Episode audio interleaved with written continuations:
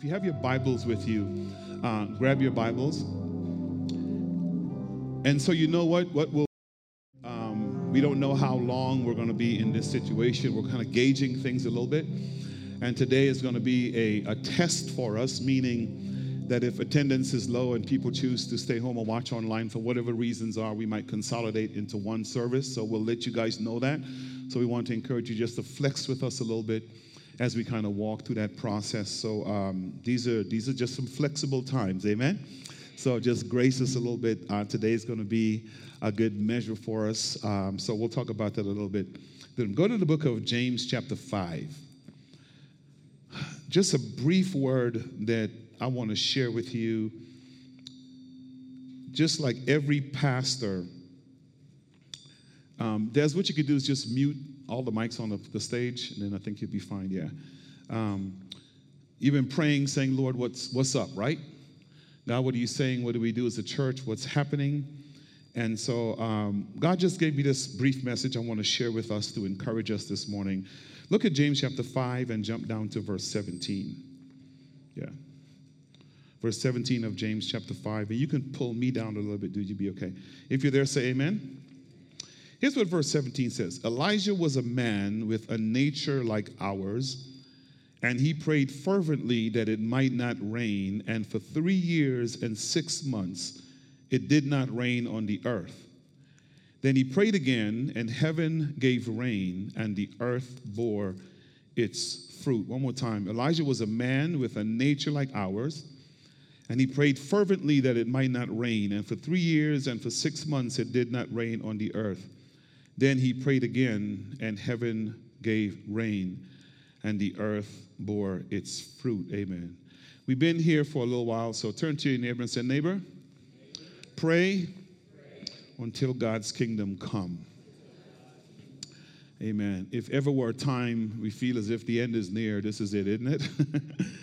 yeah, so Holy Spirit, as we go to your word this morning, I'm praying that you would speak through me to your people. Uh, we want to hear from you. We want to be more of what you would have us to be. So, God, we love you. We worship you this morning. We thank you for who you are. We thank you for what you're doing. And as we go to Scripture, um, uh, just just speak, Lord, be it prophetically or otherwise, so we could know how to adjust and to be all that you're calling us to be. So we love you. We worship you. We adore you. We bless your holy name, God. Thank you for being God in our midst, Lord. In your name we pray. Amen. Before I even go into the message, um, if you if you're brave enough to grab your phone and if you tweet, you text, you do whatever, I like that. That CDC thing, Christ defeats Corona. Yeah, hashtag RCF on that. All right. Yeah. Amen. That's I like that, man. Yeah. After between service, I'm to put that out there. Amen. I like that. CDC.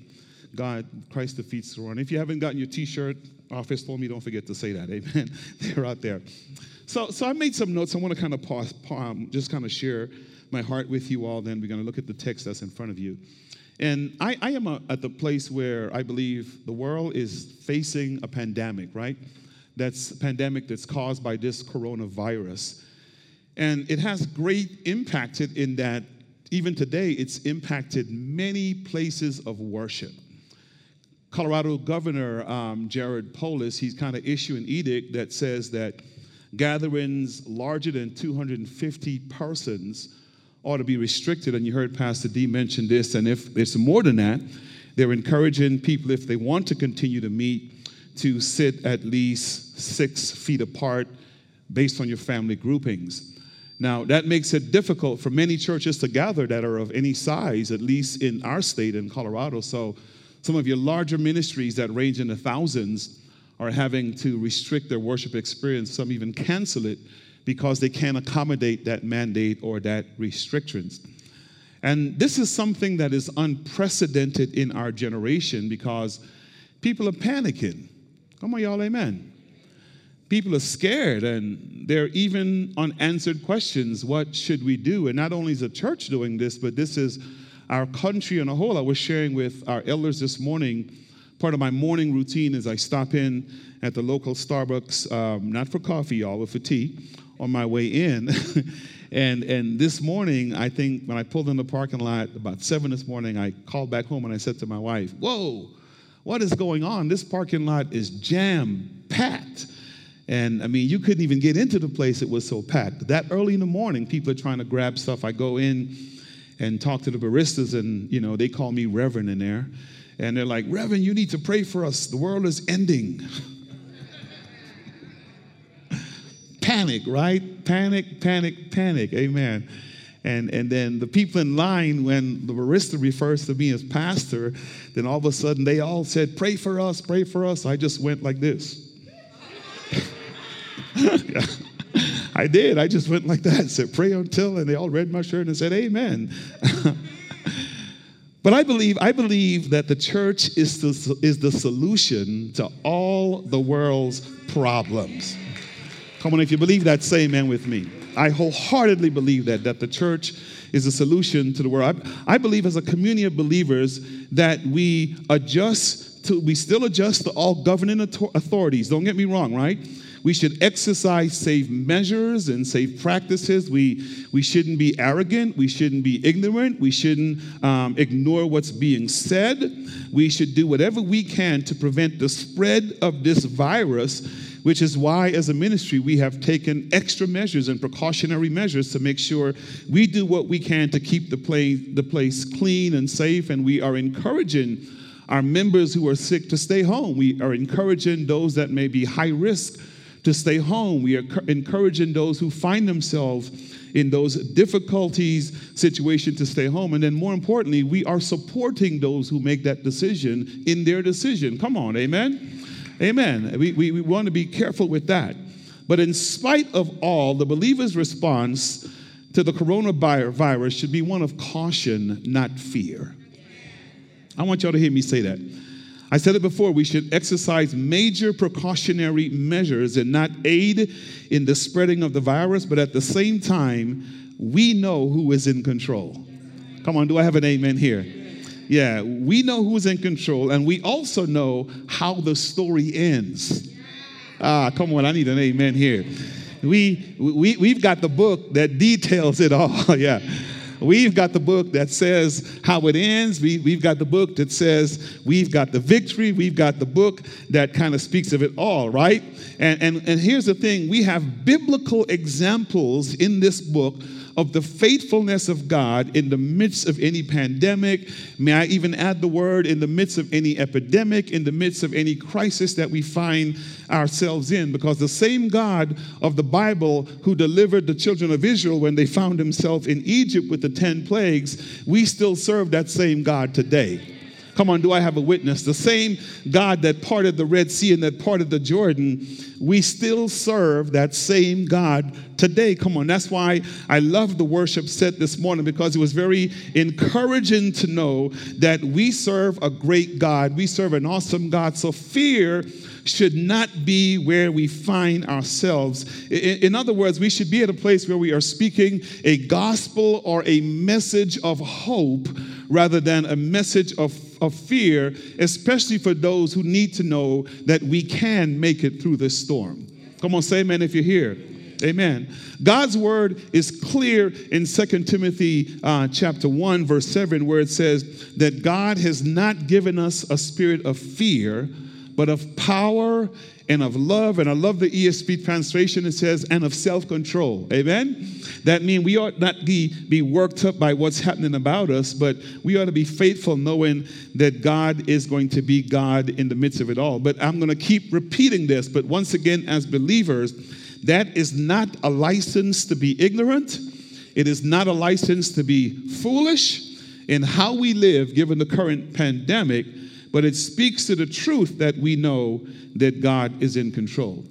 The question, though, is what do we do through all of it? How should the believer in Christ conduct him or herself? What is God calling us to do in these difficult times? And my response is simple that we need to be cautious, be health conscious, but most importantly, I firmly believe that we ought to resort now to a life of consistent prayer.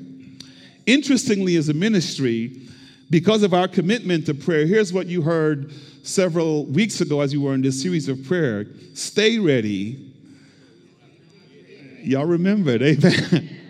Yeah, I, I, don't think it was accidental that God had us there in that moment. That, that even in speaking to some of my colleagues, that you find that many ministries around the country have been in a place of prayer where God has been calling them to prayer. And, and if we stay ready so we don't have to get ready, meaning that we've always been praying, we should already have the confidence that God is in control. Come on, I want y'all to say amen.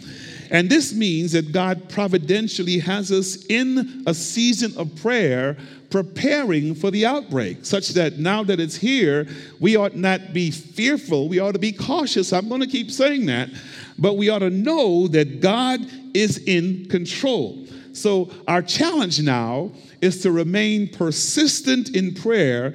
And here's what we're praying for for the entrance of God's kingdom in the earth. I want to say that over and over and over again. Um, if Jesus, let me give you an example of this. Here, here is Jesus uh, on the earth realm with his disciples on board of this ship, and they're crossing over to the other side of the sea, and this great storm comes up. And Jesus is on board sleep, and his disciples are panicking. Lord, what, we're, what, what are we going to do? How are we going to make it through the storm? I think they forgot the truth that Jesus was on board. But then when he woke up, notice what he did. He spoke peace to the storm. Restoration Christian Fellowship, those that are watching online, let me remind you that Jesus is on board. Are you with me? The waves may be tossing the ship back and forth. Come on. You might not be able to find toilet tissues or hand sanitizers. You might not be able to find pampers or milk for your baby, but don't forget the truth that Jesus is still on board. Come on, say amen. He, he has not gotten off the ship. Matter of fact, he will not, not get off the ship because here's what he says I will never leave you, nor will I ever forsake you. But there is a call, there is a mandate on all of our lives as we go through this particular storm. And so here's how the Old Testament, the chronicler Solomon says it in the book of Chronicles, chapter 7, verse 14, right? If my people, when the world find themselves in a difficult time, if my people who are what? Called by my name shall humble themselves, seek my face and pray, and turn from their wicked ways. Here's what the scripture guarantees God said, I will hear from heaven. I will do what? Forgive their sins, and I will heal their land. The text that we are confronted with today, I just want to share just a simple truth about this text. James picks up that same thought and he encourages those believers, those Jews that were dispersed abroad, that listen, prayer is awesome, prayer is effective, prayer is impactful, and prayer can do some miraculous things. So, if you want to know, Pastor, what do we do in the midst of the storms? Here's what we do we pray. Come on, I want y'all to hear me. Here's what we do we pray. Don't make the mistake of being so busy shopping for stuff that may run out that you forget the importance of prayer. Come on, y'all.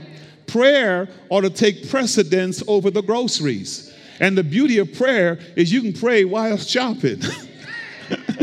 Are you hearing me? I want y'all to hear me say that. But, but prayer means a lot. And I want to use this biblical example just to drive this point home. I just want to encourage you this morning that regardless of what it looks like, don't forget the truth that God is in control. Amen? And that He has not given us a spirit of fear but of power, love, and of a sound mind. So look at what chapter 5, verse 13 says. It says it this way If among you, if anyone among you is suffering, let him pray. Is anyone cheerful? I'm reading from the ESV. Let him sing praise. If anyone among you sick, let him or her call the elders of the church and let them pray over him or her, anointing him or her with oil in the name of the Lord. And I love this affirmative in verse 15. And the prayer of faith will save the one who is sick, and the Lord will raise him or her up. And here's what it says If he has sinned, they have sinned, he will be forgiven. In verse 16, therefore confess your sins one to another and pray for one another that you may be healed. And then look at the next phrase the prayer of a righteous person has great power as it is working. Now, I want to take a moment and just put a little bit of emphasis on that word, the prayer or the effective King James fervent prayer of the righteous availeth much. You know, when, when I read that passage and I run across the word righteous, sometimes in my mind, that word disqualifies me from praying. Let me tell you what I mean. Because I have a framework of what righteous looks like. And I think you have a framework of what righteous look like. And a lot of us have a framework of what, what righteous look like. And we know ourselves better than the next person. We know our individual frailties. We know our temptations. We know our shortcomings. And then here's what we say I don't feel righteous today. Oh, come on, talk to me. Y'all I got quiet, right? Or, better stated, here's what we do we label certain people that we see as spiritual, as righteous, and we depend on them to pray because we, my terms, fool ourselves into thinking that they have more access to God than we do. I want to clarify some things. Because this text kind of woke me up this week as it relates to encouraging this congregation and encouraging the body of Christ to be who all God would have us to be. I want to define the term righteous as simply anyone who have given their life to Christ and you have Jesus on board and the presence of God reigns in you. Last week's message was simply like this. The kingdom of heaven, it's not a place, but it is where God reigns. So if you are here this morning, listen to me carefully, and you have given your life to God, in the eyes of God, you are righteous. Even though don't, don't make yourself into thinking that your good works make you righteous. I want y'all to hear me say that. Don't make the mistake of thinking because you tithe and because you go to church four times a week and because you do all this stuff that that makes you righteous. I want y'all to hear me say that, right? Because at last I checked, Ephesians 2 and 8 still says this For it is by grace we have been saved through faith. Come on. It is a gift of God, not works, lest what? Anyone should boast. And, and if I judge my righteousness based on the things that I do, all my righteousness becomes as what? Filthy rags in the eyes of God. So I have what's termed imputed righteousness. And what that means, by virtue of the fact that Jesus is on board, he makes me right. Here it is. By virtue of the fact that he's on board in your life, he makes you right right? And here's, here's what the sanctification process says we might not be completely clean yet. But Jesus on board cleans us up. So the longer we stay on the journey, the more we look like him. Oh, come on, come on. I almost said high five your neighbor, but don't do that. Amen. Yeah, yeah. Yeah, don't do that. I gotta, I gotta manage myself now. I gotta preach differently. Amen. You kind of get it? But so so so hit yourself. I say, self, Jesus makes me right. One more time, say self. Jesus makes me right. So listen, church, don't make nobody fool you into thinking that you're not righteous. Don't let them look at what you do. Say, I'm just a work in progress. Christ is on board and he's feeding me up. And as long as he sees my heart and he continues to work in me, he sees me as righteous. Now, here's what he says the effectual, fervent prayer of the what? It has great power, and I love this phrase, as it is working. Okay, now, here's the switch. James said that, right? He talked about all that he said in verse 13, all about the stuff. If you're sick, call the elders. If you're if you're cheerful, sing praise. He said, if you're uh, verse 15, the prayer of the faithful, uh, the prayer will save one. If they're sick, the Lord will raise them up. And then he goes on to say, now the effective prayer of the righteous has great power as it's, it's working. And then he gives us an example. He gives us an example. Now, the reason I gave you all that information, this example blew my mind. Look at the next phrase. Verse 17. Elijah was a, and the Greek word is anthropos. They translated it in the masculine gender, but I want you to see the neutral gender because we're talking to men and women. Elijah was a human, and my translation says, with a nature like ours. I got to pause, right? Because because of how I defined righteousness, I transferred that definition to Elijah's nature. I made that mistake. And, and when I did my work on that word nature like ours, here is what the, the, the Greek word literally means Elijah was human like you. That means he had fears, he had concerns, he had temptations, he had failings. Oh, I want y'all to hear me. He he he he messed up from time to time. Am I talking to anybody in here? You kind of get what I'm saying? He come on, am I talking right? Come, come on, come on, righteous people. Uh, you know, he, he, he was concerned about them running out of water. He was concerned about them running out of toilet tissue. Come on. He had a nature like ours. I want you to hear me. He, he was living in a world where things were terrible. And, and here, here, here's the situation that Elijah found himself with, right? If you were to go to 1 Kings chapter 17, Ahab was king at the time. And, and when you read chapter 17, verse 1, Ahab was the worst king that ever reigned up until that particular point in time. Matter of fact, the text says he was so bad, he married Jezebel.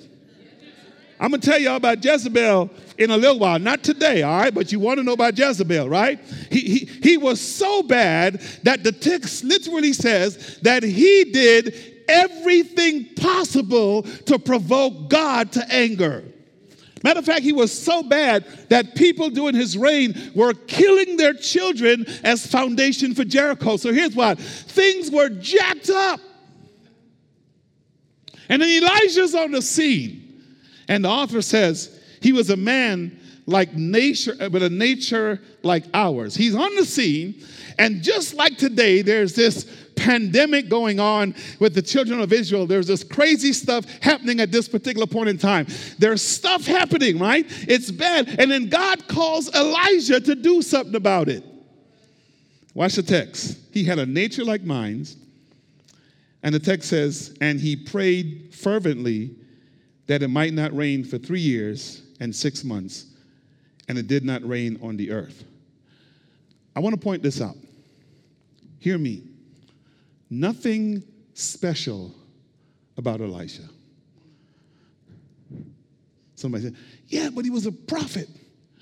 Okay, you've got Jesus on board. He didn't have that.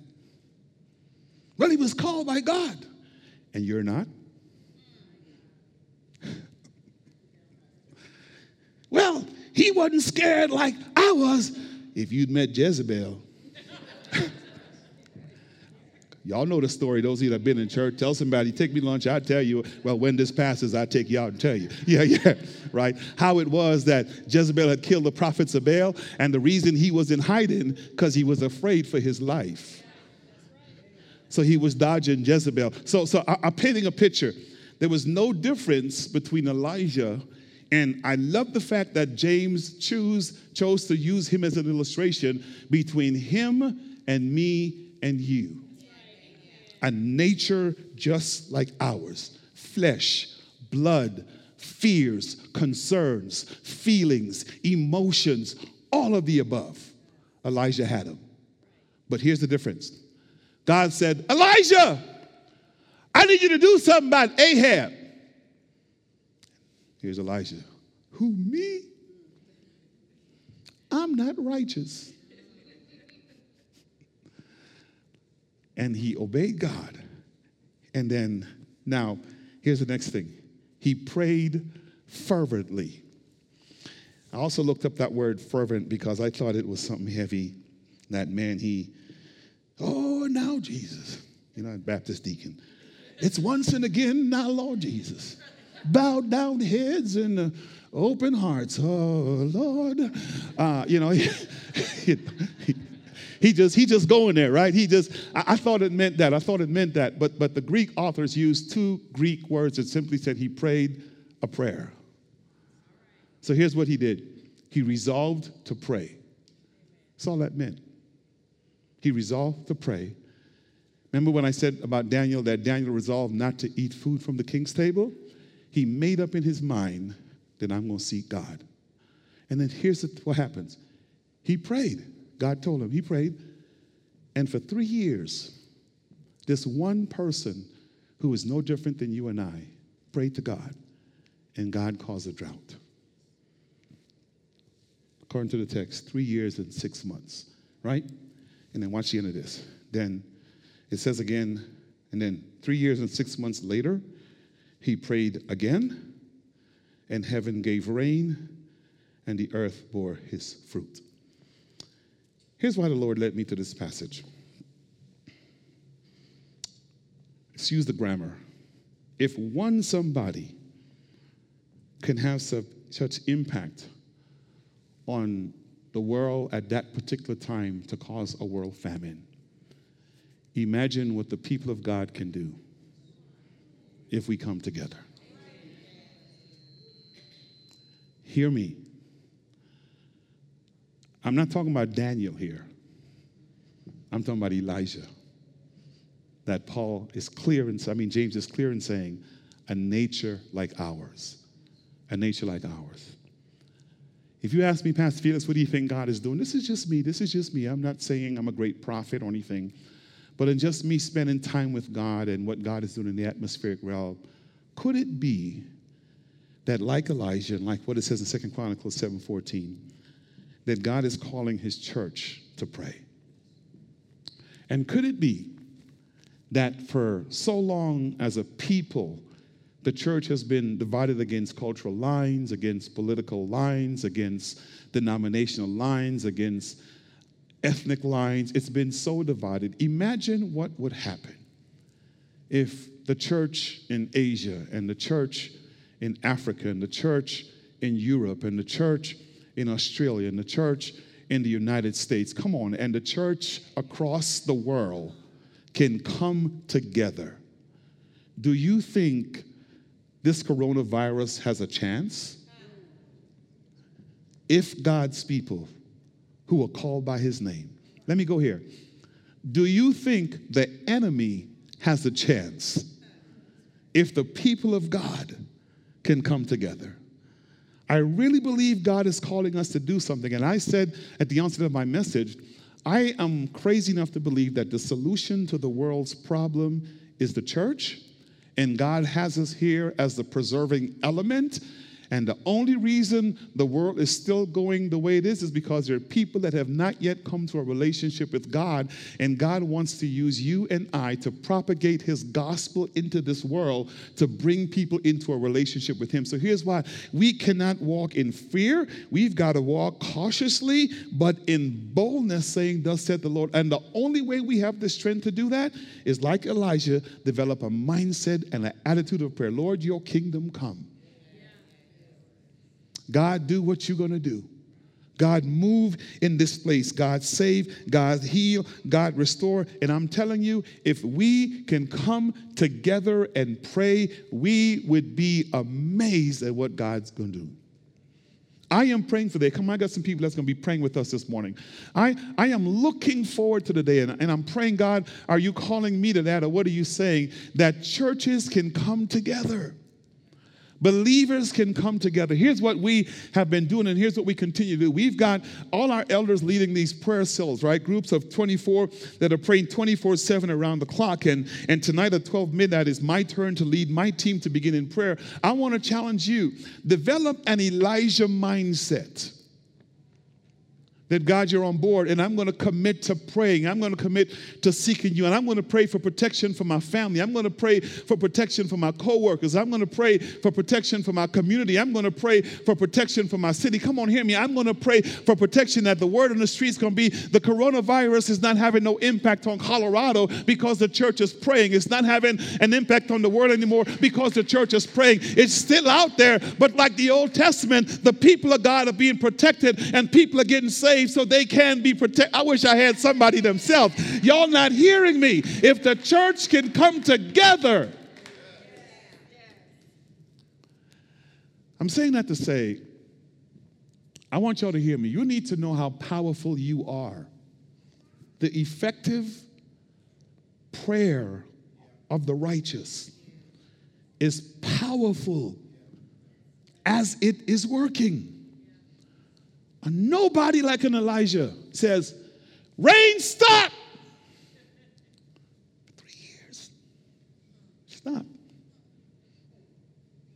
Here's what Jesus said it this way If you have faith like the grain of a mustard seed, you can say, What? To the mountain, move from here and be cast into the sea? Here's my cry. I want us just to take a moment to pray. And I've got a couple of people that's going to pray. And here's what we're praying for miraculous of God. We're praying for healing. We're praying for those in our midst that may be at risk. Those of us that are here, that we make the volitional choice to come, that God cover us. Those that stayed home, that God cover them. We're praying that no weapon formed against us shall prosper. We're praying that, that God would move and that God would have his way. So, Deacon Thompson, Al, come on, he's going to pray, and then Maya's going to pray, and then Katani's going to come. And we're just going to believe God. So just bow your heads with us wherever you are.